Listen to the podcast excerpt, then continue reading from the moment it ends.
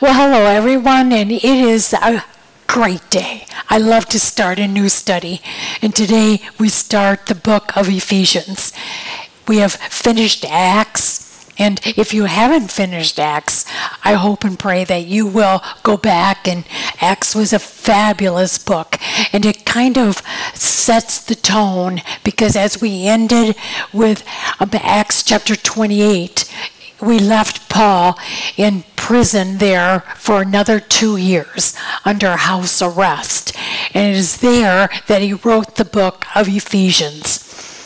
And, and Paul, he loved the church of Ephesians and he, of the Ephesians. He loved Ephesus. And so um, it is such a marvelous study, and I know you will you will enjoy it as much as I did. So, would you pray with me, please? Father in heaven, thank you for this study. Lord, we are so grateful how you put the pieces together and how, as Paul taught the people of Ephesus, Father, we just pray that we see that these are words for us to learn from as well. Lord, we give you praise and glory for who you are, and we pray this all in Jesus' name. So, this is my Bible. I believe it's God's word. I believe every word is true, and it is all that I need. Now, there's something about this book of Ephesians. Some of Paul's letters um, talk about a particular problem or there's something going on in the church that needs to be dealt with. Well, in this particular letter, he is writing to the people of, of Ephesus. And he is not writing because of, of a problem, but what he's doing, and I thought I saw this very interesting, that he explains he explains Christianity. He kind of um, keeps them excited and it is a treasure chest. The more you dig in, the more you learn, the more you grow, the more you mature. And this is what Paul wants for this church. He wants them to be maturing and growing. And as you will see in the later verses here, that he wants them to know their Savior better. And that takes work and effort and instruction. And so he is instructing them how to learn more from from this treasure chest of Christianity, the the God's word having just endless amount of well, it's so it's so uplifting. It just kind of keeps you motivated. And now Paul loved the people of Ephesus. He loved going to Ephesus. In fact, he went there on his third missionary journey. And then he left and then went back again and he stayed there approximately from what i could see he was there oh between three three and a half years. And when we did acts chapter 19 and 20 that was that was um, the time when paul was in Ephesus, and much happened there. In fact, I'm just going to go back a little bit and kind of help you remember. If you want to turn in your Bibles to Acts chapter 19, Paul was there and he, well, the same thing. He spoke boldly and and of course he did because he was so remember how we've talked about he's just 100% sold out to the gospel message. Paul, being very religious, he used to be very religious. And but once Jesus got a hold of him on that road to Damascus, and he is now indwelt with God's Spirit, he is a different man. He's a different preacher. His his whole his whole passion for ministry is different. He cares for the souls of these people. He realizes that the message of the gospel is Jesus. And so he speaks boldly. But then again, over and over we see how people have a choice. When they hear the gospel, they can choose to believe it or they can choose to refuse. And here we see the word obstinate. The people, um, the Jews there, when Paul went into the synagogue, he spoke boldly to them, and maybe some did believe, but but the majority of them refused to believe, and they publicly they publicly maligned the way of Jesus. They, they didn't want to believe that Jesus was the Messiah because typically he wasn't the king he antici- they anticipated him to be. They so wanted their freedom to be earthly. They wanted their freedom to be free from Roman rule. And they wanted a king that would free him from that where Jesus' freedom is so much different and so much greater, but they wouldn't they wouldn't it was their choice and they would not under understand it. They didn't want to. It's just like they plugged their ears. Well in in the book of um, acts chapter 19 paul is well he just takes the message out of the synagogue and then brings it into a lecture hall and he, he stayed there daily. He would lecture in the hall and he would teach the gospel and he would he would grow the people and mature them and that went on for 2 years. In fact, there were many believers then as Paul was persistent and consistent and and then it's in this town of Ephesus that Paul ran into, I should say, he kind of ran into some Jews who went around trying to drive out evil spirits in the name of the Lord Jesus. They would listen to Paul, think that they, all they had to do was say the words, and that they could they could bring out evil spirits, people in people. And and there was the seven sons of Sceva. They were the sons of the Jewish high priest. And these seven sons were going about trying to bring out evil spirits from people using the name of Jesus. Well I'm as the Lord would have it. I mean, you know, sometimes you you think that you're getting away with it, or or they they had no idea what they were doing, but Jesus certainly did. And one day, the evil spirit that they were trying to drive out in a man talked that evil spirit spoke up and said, Jesus, I know, I know about Paul, but you, I don't know. And then the man who was, who had the evil spirit in him, he jumped those seven men and, and just overpowered them, beat them to a pulp, so that they ran out of the house naked and bleeding. Now, if it wasn't so serious, I think that visual just kind of makes me laugh a little bit because, you know, I, when are people going to learn that God is sovereign, God is real, God is all powerful.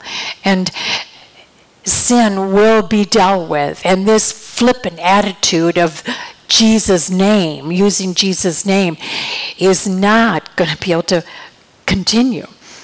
Well, when the when the people saw this, I mean, obviously, can you imagine this story just, just you know, went all over town. The Jews and the Greeks living all over Ephesus, they heard the story and they were seized with fear. But one really good thing came from that is that they started to realize that the name of Jesus is not something to play with. The name of Jesus is powerful. The name of Jesus is above all names we know that Paul wrote in one of his letters that someday to that very name every knee will bow and every tongue will confess that he definitely is Lord.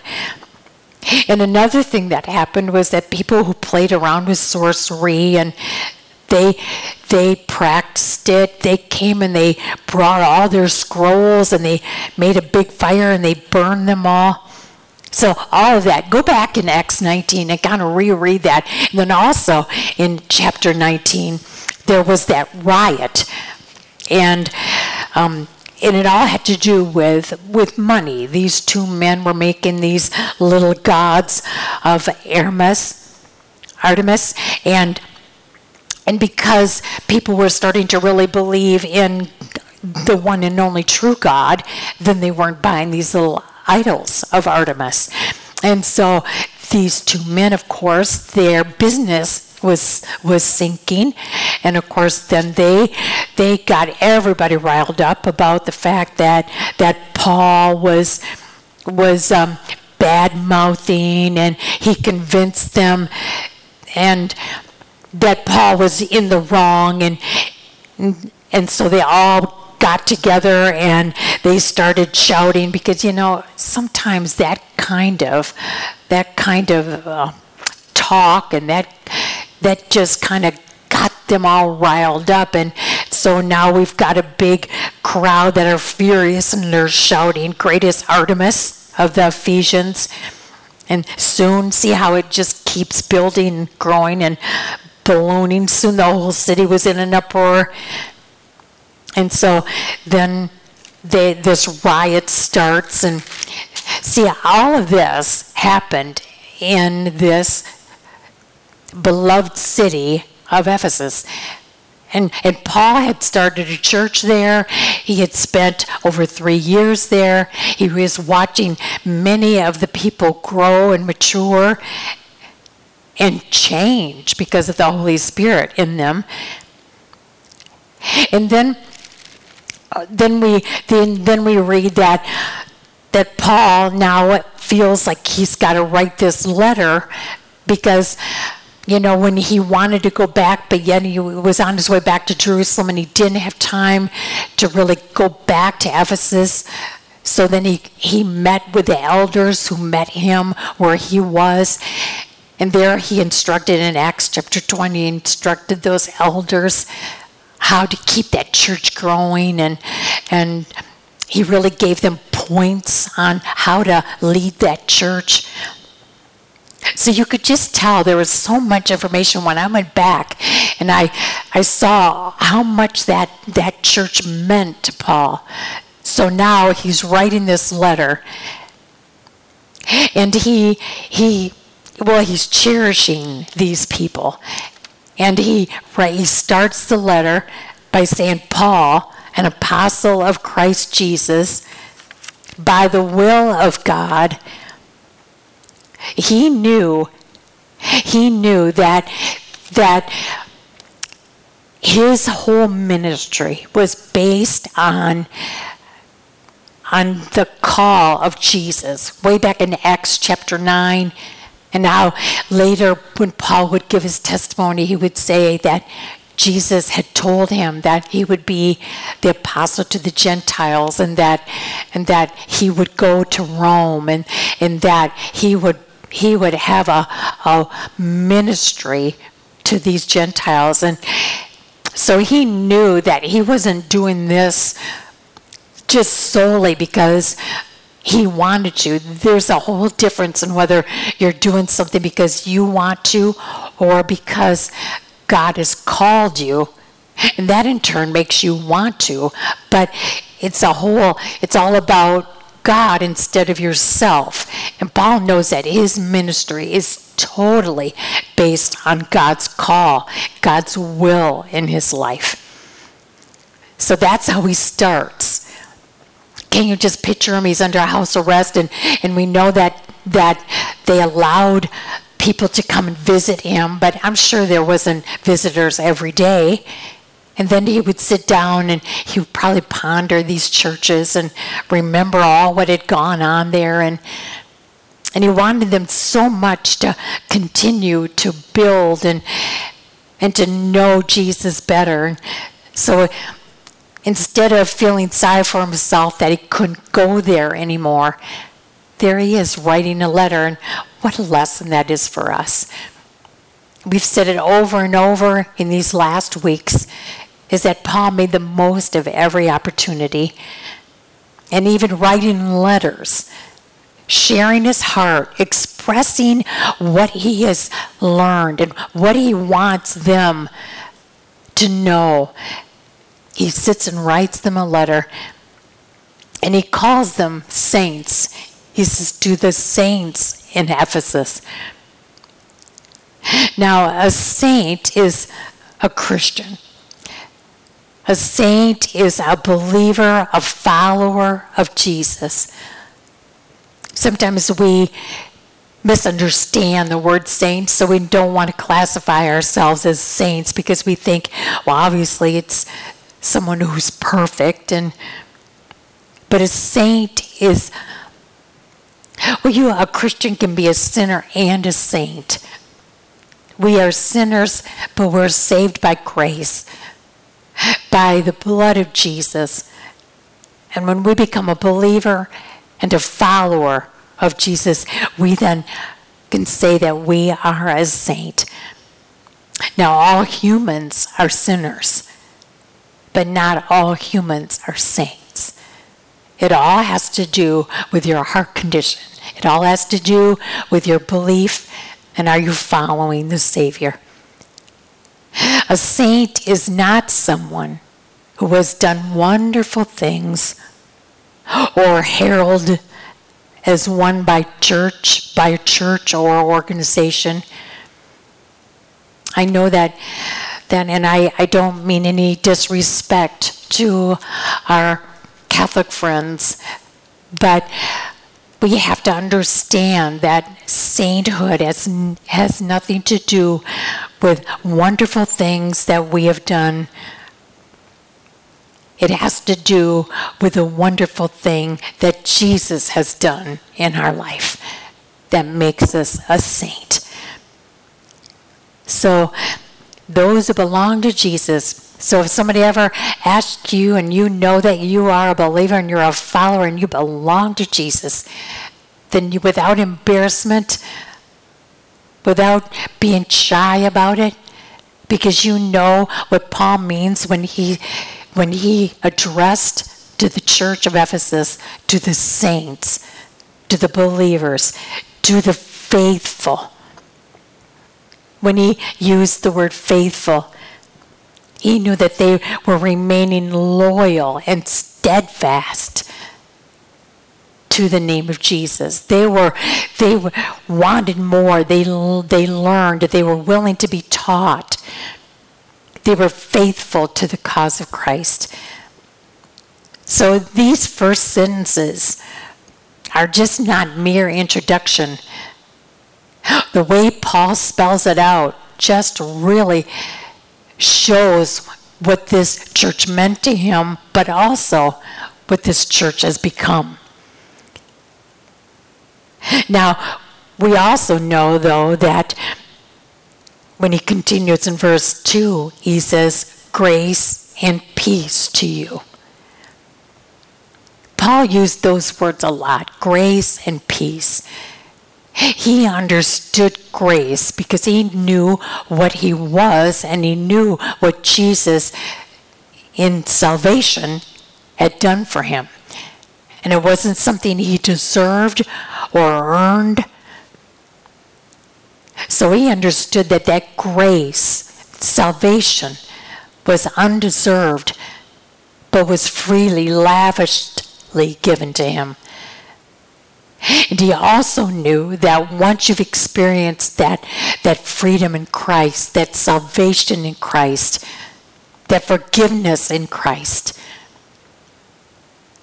you find that peace just follows the two just go hand in hand. Once you start to really grasp what grace has done, and that nothing or no one can change that in your life. That no matter what happens in life, that's why the peace comes. Because grace should be an ultimate, that should be something that you and I are most thankful for no matter what can be happening around us or to us in this life, the thing that really matters is that we've been saved by grace. And nothing can change that. And then the peace, the assurance that we have. And that's why Paul says grace and peace to you. Because those two things come from God our Father and from the Lord Jesus Christ. So that was his intro. And that intro to me spoke volumes. And then starting verse 3. I think this is really what Christianity looks like. And now we need to go back to these verses continuously. Because these next verses will continually remind you of who you are in Christ, what you continually have because of Christ. And it keeps you fresh and alive and excited about the name of Christ. And your whole life takes on a whole new, a new fervor. I mean, you have a whole nother purpose and you, you know your worth. You have somebody who is willing to leave heaven to come and die for you. And then conquer death. And then go back to heaven to prepare a place for his children. If we continually go through these next verses, it will keep us fresh and alive. Now, I couldn't help but go to Revelation chapter 2 because Ephesus was one of the seven churches that Jesus told John to write a letter to. And at first, when you read the letter that John wrote, the words of Jesus, Jesus talking to this particular church, you would just you would just think that this church was doing everything right. Listen how it goes in in chapter 2 verse 2. Jesus says, "I know your deeds. Your hard work and your perseverance. I know that you cannot tolerate wicked men." That you have tested those who claim to be apostles but are not and you have found them false. You have persevered and have endured hardships for my name and have not grown weary. See, once you think, wow, this church is really doing everything right, until you get to verse 4 and it starts with yet. Jesus says to this church, Yet I hold this against you you have forsaken. You've forsaken. It's like that was your choice. You didn't lose it. You just chose to forsake it. You've forsaken your first love. Remember the height from which you have fallen. Repent and do the things you did at first. If you do not repent, I will come to you and remove your lampstand from its place. So, what is Jesus saying? What is so important to Jesus that that this church was doing so many good things right? But they were missing the mark. They had lost their excitement. They lost their freshness. They lost that sparkle. And so when I go back to Ephesians 1 3 and I read the next verses, I'm thinking they must have read Paul's letter and then put it away.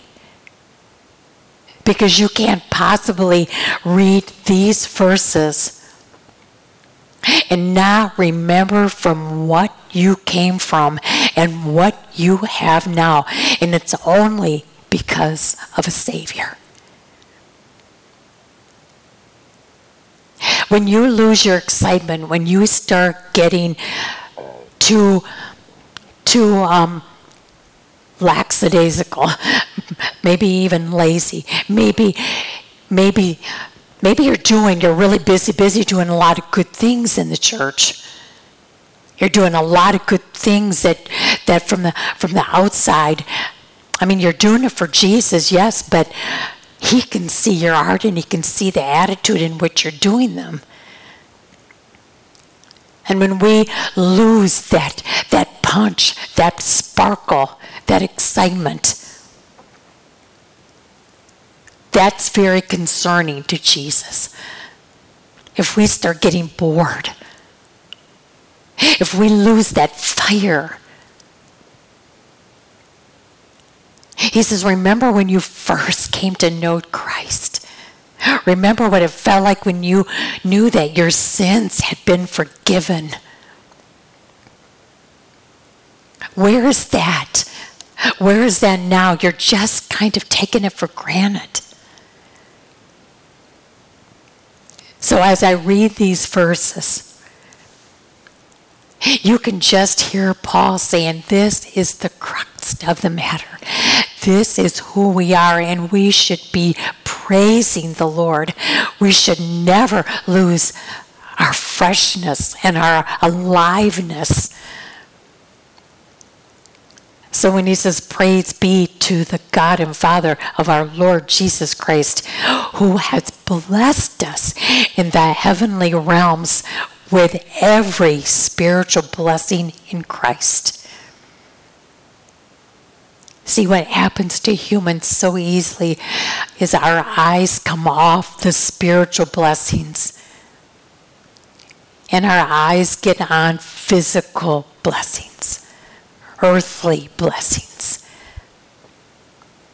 And Paul is trying to get the people of Ephesus, you and I, to see that real blessings, the blessings that really count for all eternity, are blessings that come from above. They're called spiritual blessings. And they only come because of Christ and what he has done. Because look at verse 4 For he chose us in him before the creation of the world to be holy and blameless in his sight. In love, he predestined us to be adopted as his sons through Jesus Christ in accordance with his pleasure and will. Before sin came into the world, it was God's plan that we well, he said he, he chose us even before the creation of the world. And he created us to be holy and blameless. Like when you read Genesis 1 and 2. To have that beautiful, perfect relationship in a, in a beautiful, perfect world. To be able to walk with God. That's the way God intended it. But it gives man a choice. And because we know that sin came into the world because of man's choice, that sin changed everything. But he did not give up on us. He chose a nation. And that nation is the Jewish nation, the Israelites. He chose that nation to bring a Savior through. The whole Old Testament is the story of Jesus before he actually came. The whole Old Testament is the promise that man would be bought back. And then when Jesus came and went to the cross and fulfilled the Father's plan, and then, as we have seen, how, how when the Jews didn't believe, God raised up Paul to bring the gospel to the Gentiles.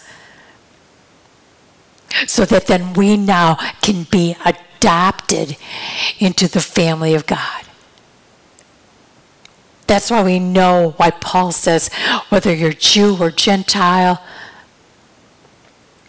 rich or poor, male or female, when we come to the cross of Christ and realize our salvation, we then are adopted into God's family. It is no longer Jew or Gentile, it's God's family. And that's what it's what what Paul says was in his love, he predestined. He, pre- he predestined us to be adopted as his sons through Jesus Christ in accordance with his pleasure and will. See, it could have and should have been the end when man chose sin. But because of his love, his idea was to bring us all back into the fellowship with him.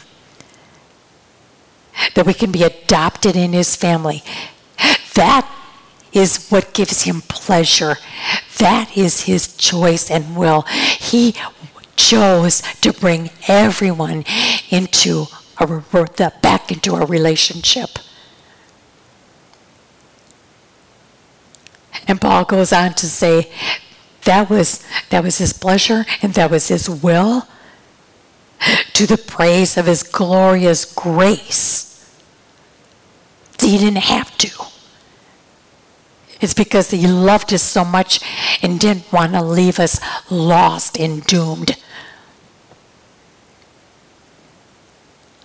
And by his glorious grace, he has freely given us. How did he give us that glorious grace? In and through the one he loves Jesus, his son.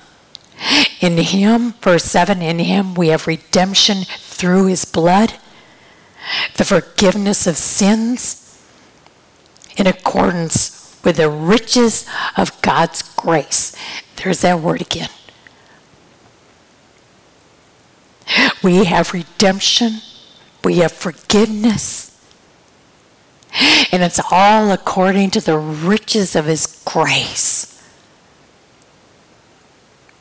that he lavished on us with all wisdom and understanding. Wisdom and understanding. Now, he wants us to be wise. He wants us to understand. Now, how do you and I become wise, and how do we truly understand? Well, He's given us His Word, and then He also, on the day of our salvation, gave us His Holy Spirit, which we're going to see in the 13th verse. But in these verses of, of starting with 3 through 12, he wants you and I to see all what we have in Christ Jesus and another couple of the greatest blessings that we can have wisdom and understanding.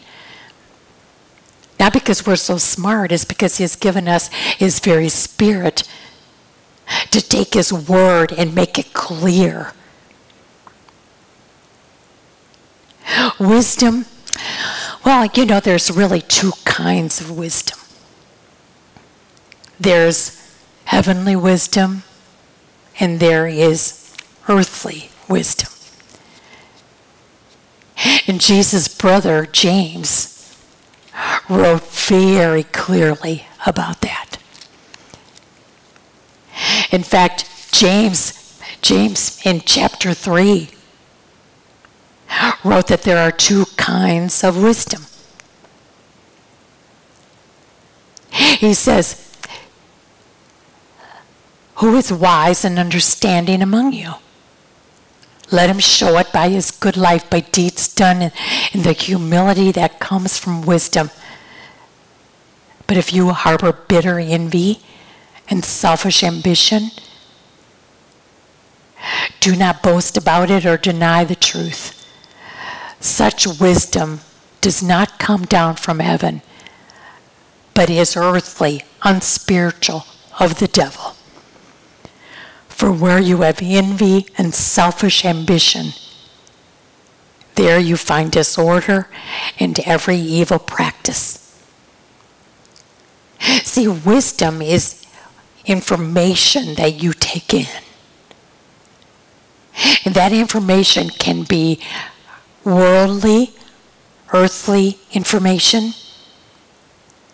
But then what you take in is what will then come out of your life.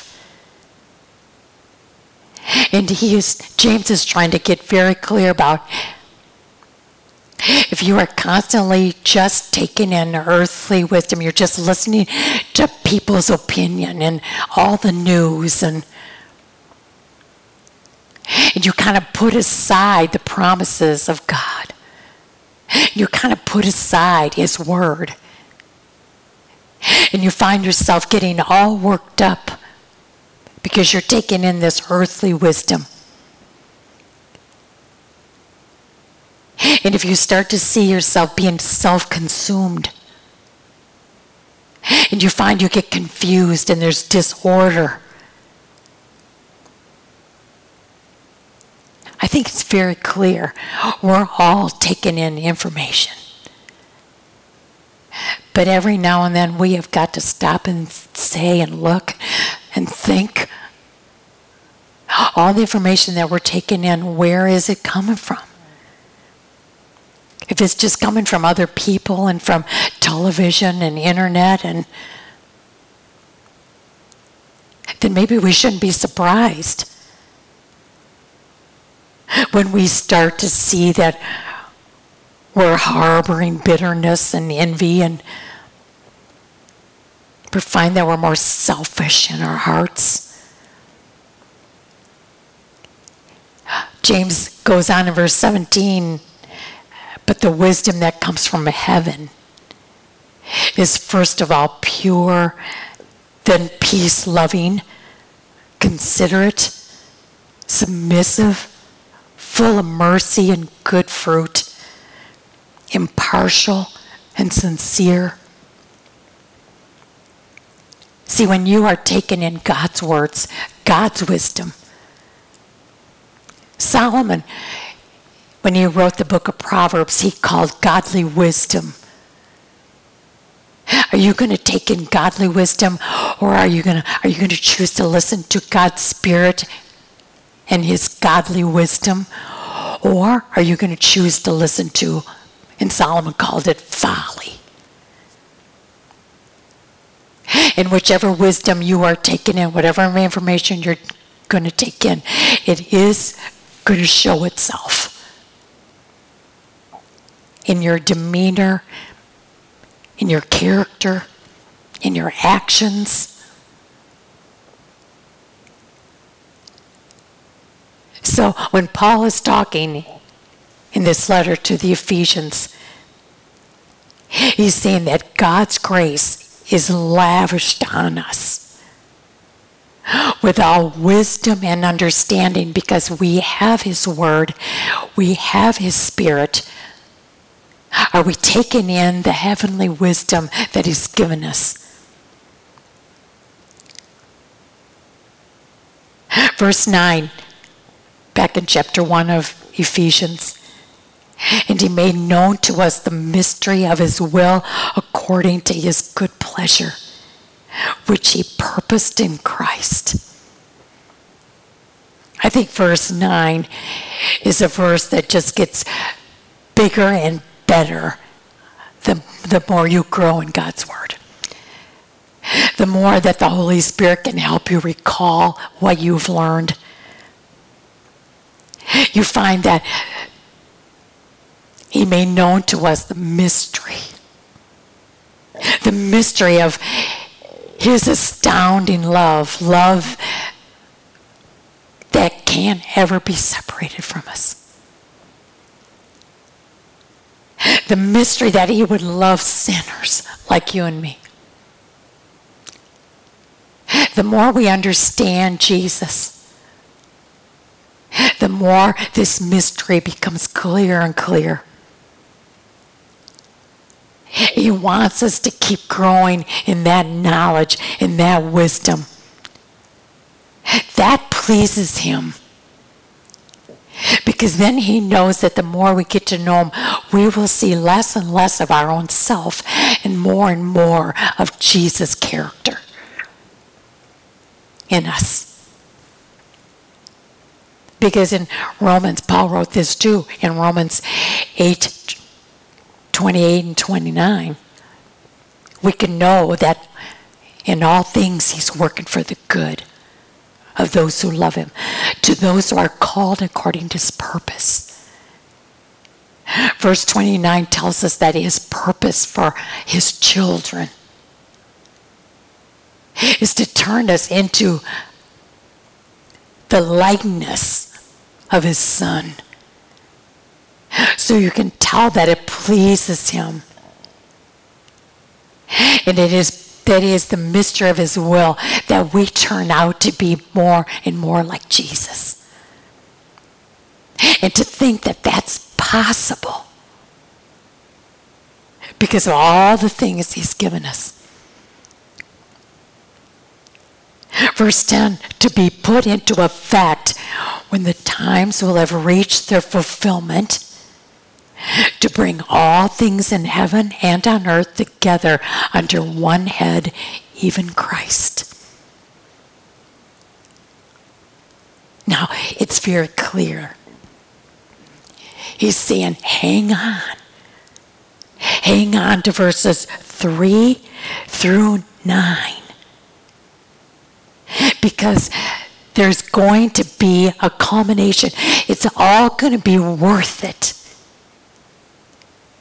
When evil is banished, and we are, we as one family are all together. He brings all things, like Revelation 21 says, will be a part of a new heaven and a new earth. We'll all be together under one head, even Christ. Because it was because of what Jesus Christ did for us that we are even able to have this eternal life in our new heavenly home. In Him, in Jesus, we were also chosen, having been predestined predestined according to the plan of Him who works out everything in conformity with the purpose of His will.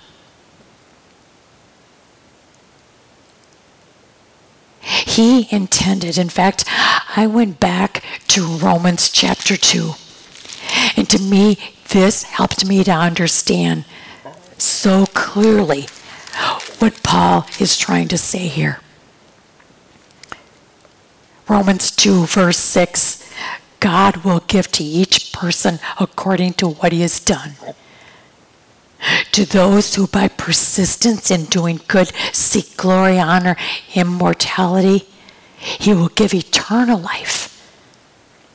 But for those who are self seeking and who reject the truth and follow evil, there will be wrath and anger. There will be trouble and distress for every human being who does evil. First for the Jew, then for the Gentile. But glory, honor, and peace for everyone who does good. And according to Paul, who does good, God's definition of good is when you choose to trust and believe and follow His Son and come to the cross and repentance. That's what doing good means to God. So, to those who've done good, first the Jew and then the Gentile, for God does not show favoritism. This offer of salvation, this gospel message, after going through every word of Acts.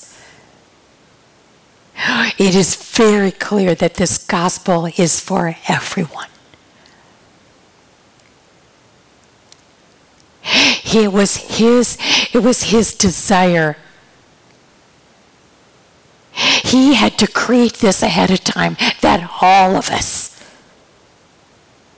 would come to that saving relationship. But as Paul wrote in Romans 2, and what we saw through Acts, there will always be some that won't believe.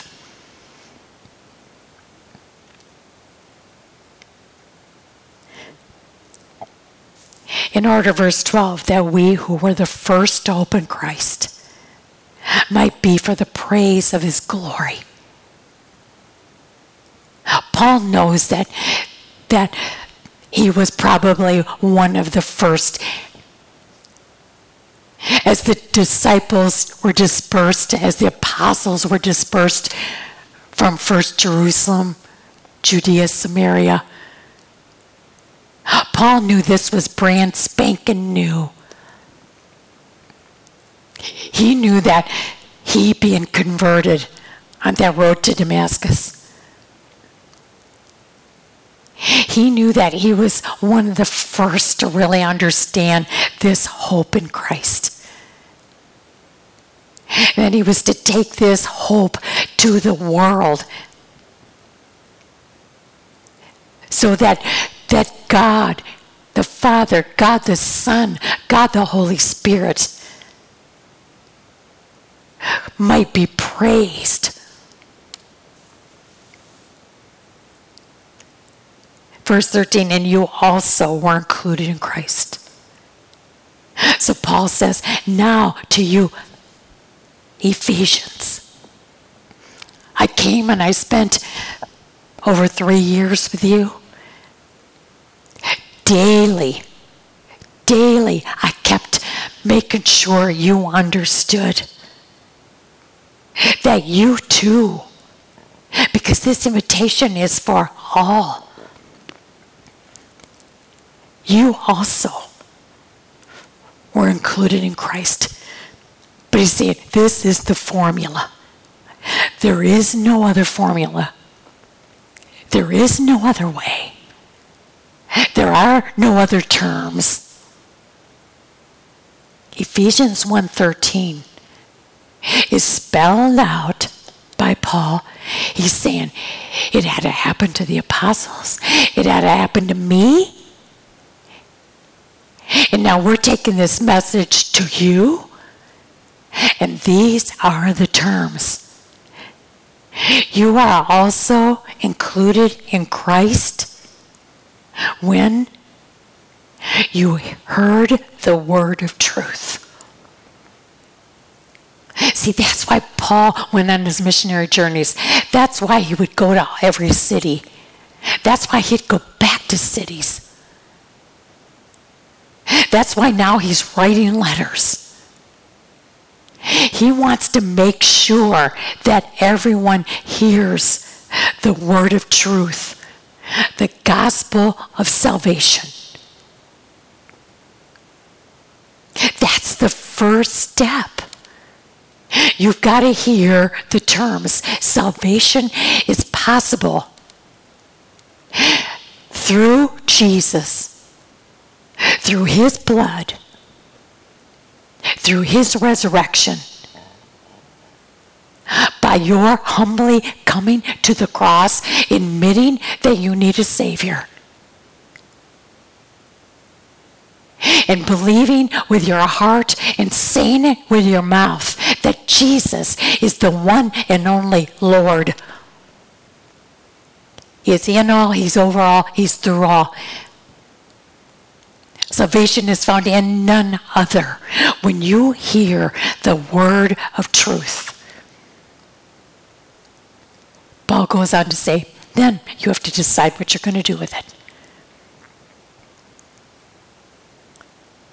He is saying, having believed, because you first have to hear it, then you've got to decide, am I going to believe or not? Now, Paul, the way he's saying it here is, of course you're going to believe. Who wouldn't? But there are some, unfortunately. But when you hear the gospel of salvation, the word of truth, and you choose to believe it, you are then marked in Him with a seal. The promised Holy Spirit so now the Holy Spirit, who used to be whispering in your ear, because that's the Holy Spirit's number one job is to whisper the word of truth, the gospel of salvation in your ear. And when you say yes to that message, the Holy Spirit then takes resonance inside of you. He is no longer just uh, sitting on your shoulder, whispering in your ear. Now, because you've said yes, the Holy Spirit now lives within you. You are marked because you see, this Holy Spirit now starts his second job, and that is to turn us into the likeness of Jesus. He will, st- he will take the Word of God and he'll start making it wise to us. He'll, he will start making it understandable. It will make sense. We will hunger and thirst for more. And we're marked with that seal because it's so obvious when we become Christ, when we become a part of his family, when we become a Christian, when we become a saint. The Holy Spirit is now taking self away and replacing it with Jesus. So that mark, we are marked in Him.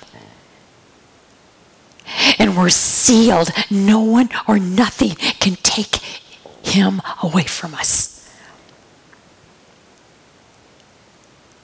And this Holy Spirit will constantly be reminding us that we are guaranteed a future life. If ever you've said, there's got to be more to life than this. When you have followed these terms, the Holy Spirit will say, You aren't kidding, there is. You now have grace and peace in you. You have the truth in you. You've got the Spirit producing fruit, new fruit that's coming out of you that people can't help but notice. And all of this is a guarantee that not only are you experiencing abundant life, but you are going to experience eternal life with Jesus when that day happens. And we will be with him forevermore. The Holy Spirit is our deposit, guaranteeing us. So we never have to doubt, we never have to question. You can sing Blessed Assurance every day of your life. You can sing perfect submission, all is at rest, because I am my Savior. We're happy and blessed. I'm watching and I'm waiting and I'm looking above because I have been guaranteed an inheritance to not only be a part of his family now, but forever.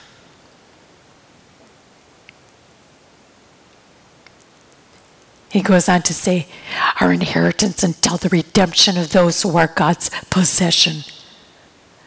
To the praise of his glory. Verses 3 through 14, if we would read that before we would start every day, we would stay fresh and alive in Christ. We'd be able to handle life because we would be listening to heavenly wisdom instead of earthly wisdom.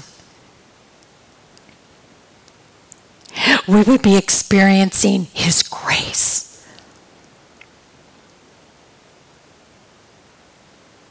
We would be experiencing the knowledge of knowing that we are God's pleasure. When was the last time you thought that? That you thought that God, through the person of the Father, the Son, and the Holy Spirit, you were his pleasure. You are worth it. This is why Paul starts this letter and he's sitting there in prison and he says, I don't want you to forget all who you are and what you have in Christ Jesus. That your future is so secure.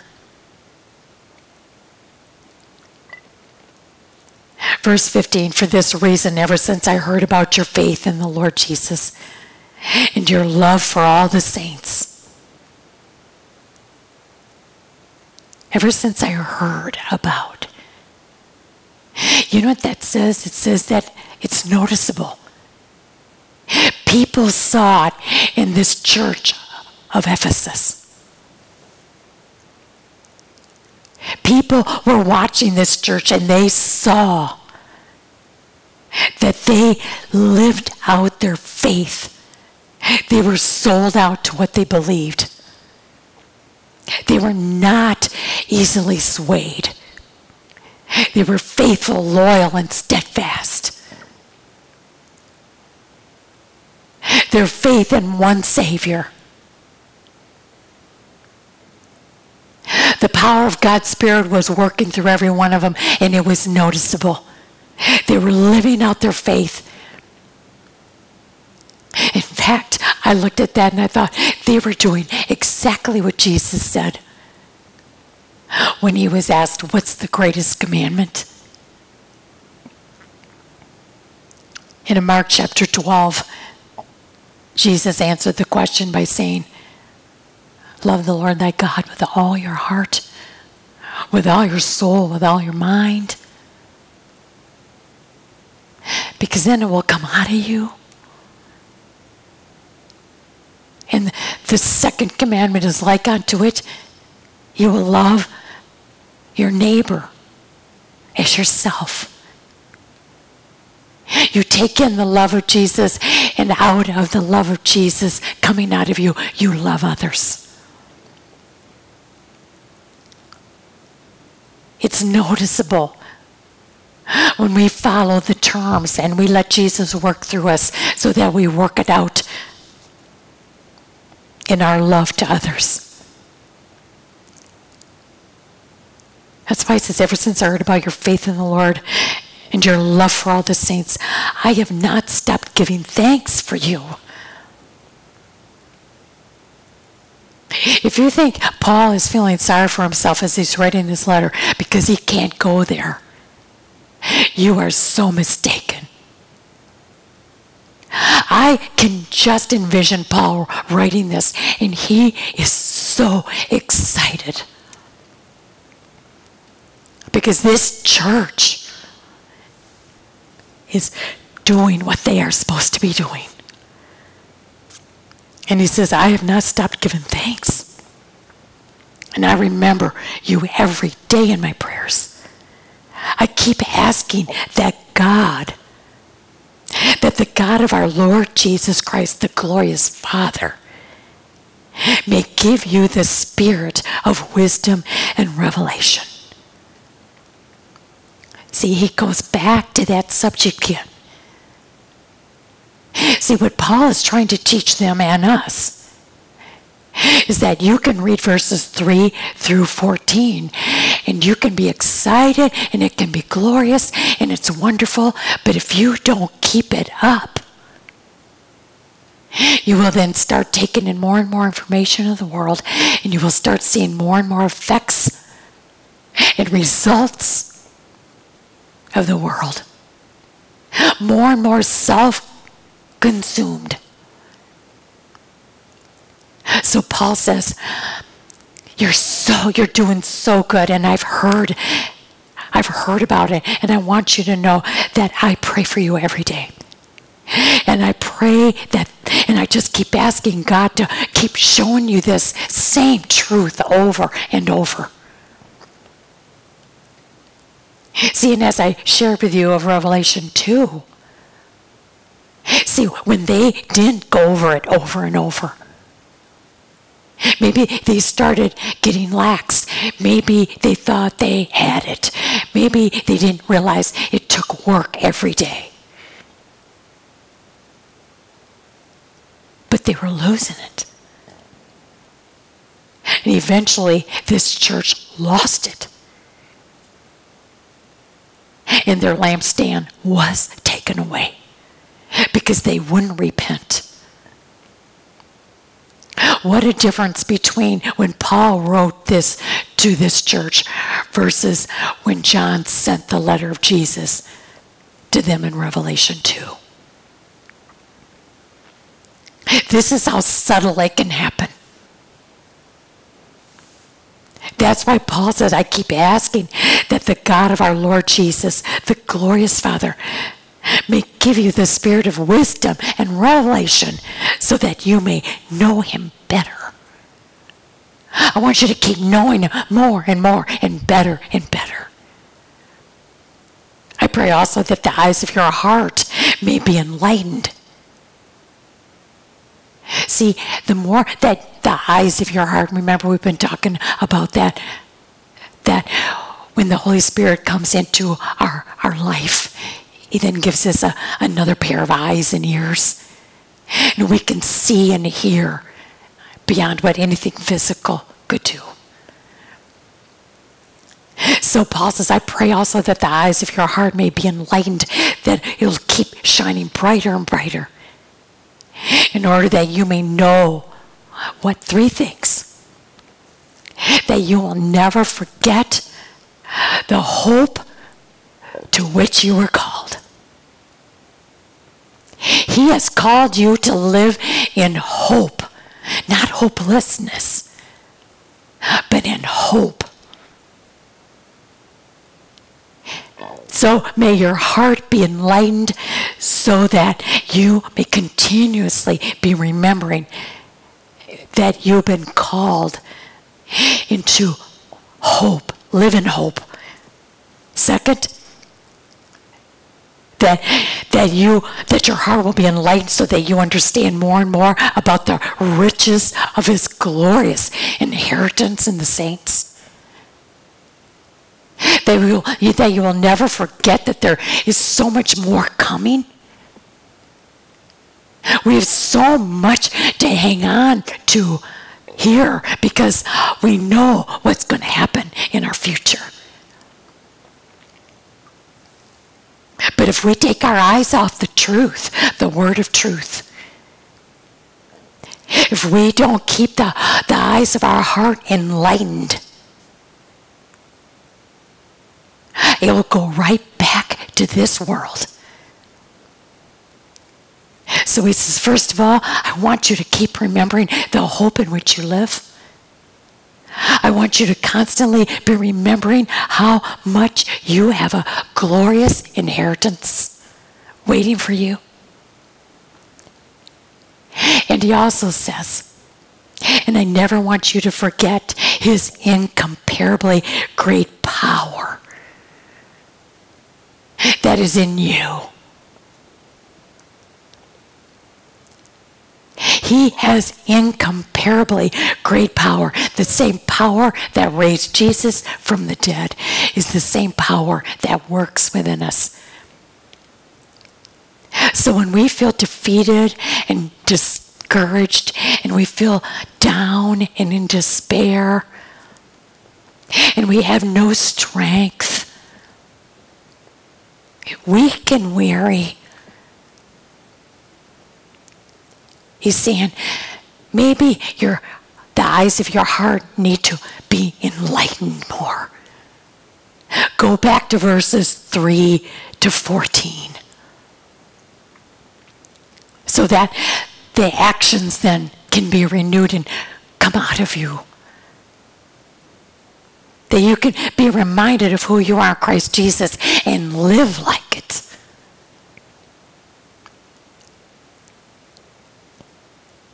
Then he goes on in verse 20. That power is like the working of his mighty strength, which he exerted in Christ when he raised him from the dead and seated him at his right hand in the heavenly realms. Far above all rule and authority, power and dominion, and every title that can be given, not only in the present age, but also in the one to come. We said this already in this lesson. There is no greater name than the name of Jesus. Paul is trying to say, keep picturing Jesus in glory. He's been raised from the dead. He's seated at the Father's right hand in the heavenly realms. And his name and his rule is above every name. So when you get discouraged about government and all the things that we hear about, the way our world is going, be careful of how much earthly wisdom you take in and replace it with the heavenly wisdom, the word of truth. And remember in verse 22 God placed all things under his feet and appointed him to be head over everything for the church. And the church is you and I, the saints. And God the Father placed Jesus to be the head over all of the church, which is his body. We are all a part of his body, the fullness of him who fills everything in every way. Do you really believe that Jesus is your everything? Have you said, Oh, yes, He is my all in all, but I also need this? Maybe you've gotten to the point where you said, Yes, He is my all in all. And you've stopped saying the words, but it's still in your mind. You still need. Just remember, Paul wants the people of Ephesus. He wants you and I, as we are going through this letter, because it's written for you and I too. He doesn't want us to miss that Jesus is over all. And He is in all. And He's through all. And He is our all in all. When was the last time you sang, He is all I need? Jesus is all I need. And truly know it. Because when you really know it, you're going to see such a calm and a peace and an understanding and a freedom. And that's why Paul says, Praise be to the God and Father of our Lord Jesus, who has blessed us in the heavenly realms with every spiritual blessing. Heavenly Father, help us to know we have God in made. Jesus is enough. And may we constantly be reminded and may our heart be enlightened to the truth of God's Word. That we will stay focusing on what Paul said we are in Christ Jesus in verses 3 through 14. Father, may we never forget that. May we stay fresh and alive. May we not be like this church that eventually just forgets. And they lose their sparkle. Father, may we never lose that light of Jesus. And we pray this all in his name. Amen.